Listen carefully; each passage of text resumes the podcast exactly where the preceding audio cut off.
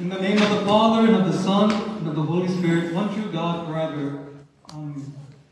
Respected Giri's Janachin Bharakumar, my dear brothers and sisters in Christ, Christ is risen. Indeed is risen. Christ is risen. Indeed is risen. Christ is risen. Indeed is risen. Before I give my sermon, I just want to say I feel like I have the superpower now. If I just say three words, I can get all of you to say something in response. I think I've been given too much responsibility that I am not mature enough to hold. That being said, this phrase is one of the most common things you will hear people say today. Even little children are able to respond when anyone states, Christ is risen. Indeed he is risen. See, now you're going to see what the sermon is going to be all about. Today marks the greatest event in history because Christ is risen. Indeed he is risen. In our songs today, we sing, Christ is risen from the dead, trampling down death by his death. The author of the song was so filled with joy that he had to con- include, Rejoice, O beloved church! Your master has risen. Today is the feast of all feasts. There is nothing greater to exclaim except that Christ is risen. Indeed he is risen. In this we have joined Christ in the desert, we battled against the adversary, and we share in Christ's victory over sin and temptation. Also in this fast, we went through Christ's passion, through his crucifixion, and through his burial. Not as spectators of a play, but as active participants. Throughout all of Holy Week, we were all called to join in with Christ in his passion, so that his crucifixion is our crucifixion. His death and burial will become our death and burial. And more importantly, his resurrection may be our resurrection. We should never see our spiritual journey outside of the light of his resurrection. For as St. Paul writes, and if Christ is not risen, your faith is futile. You are still in your sins.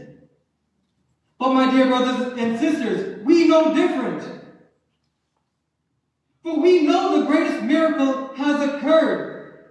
We know that Christ is risen. Indeed is risen. This small statement in itself is such a profound statement. For we are given the opportunity to participate in His glory. We who have been baptized in the church have been baptized and brought into the Christ. We are able to now share a portion of that glorious mystery.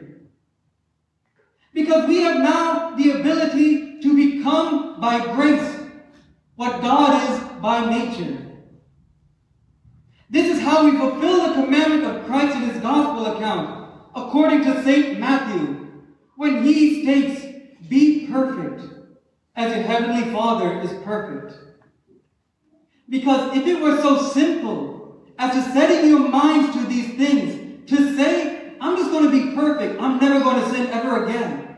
If it was that simple, we wouldn't need Christ.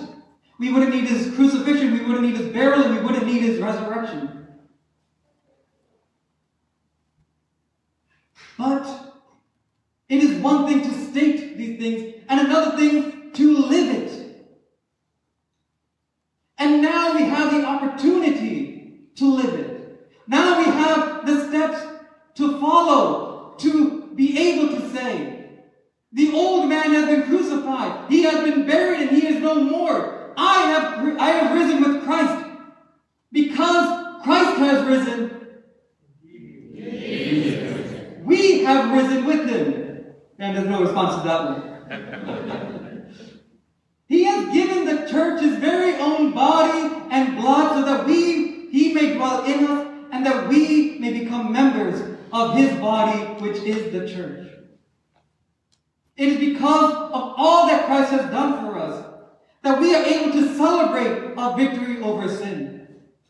Because our victory over sin and temptation is only done through the grace and mercy of our Lord and Savior Jesus Christ. When we allow Christ to dwell within us fully, within our hearts, making our very hearts the temple of God, then the words of St. Paul rings true. There is therefore now no condemnation to those who are in Christ Jesus, who do not walk according to the flesh, but according to the Spirit. Because, my dear brothers and sisters, his victory over sin and death is our victory over sin and death. The path that he laid toward salvation is our path toward salvation, and his life is our life because Christ is risen. My dear brothers and sisters, we are still under certain restrictions, and we cannot celebrate this feast as we normally would.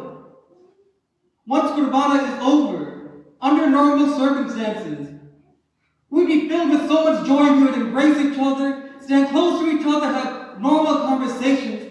But because of the COVID epidemic, we even now have to worship separately. But there is one thing that the COVID epidemic cannot withhold from us. No matter what it did, it has taken such great things from us. Be that family, be that our ability to enjoy our lives. There's one thing it can never take from us. And that is the ability to celebrate the resurrection of our Lord. Therefore, when you see each other after the Holy Eucharist, greet each other with those beautiful words Christ is risen. Christ is risen. Christ is risen.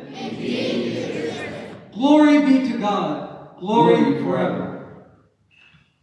Dearly beloved in Christ, today we have the remembrance of two departed clergy, Reverend Father Thomas P. Montecuri Cor-Episcopa and Reverend Father Thomas Kuti Kurugator.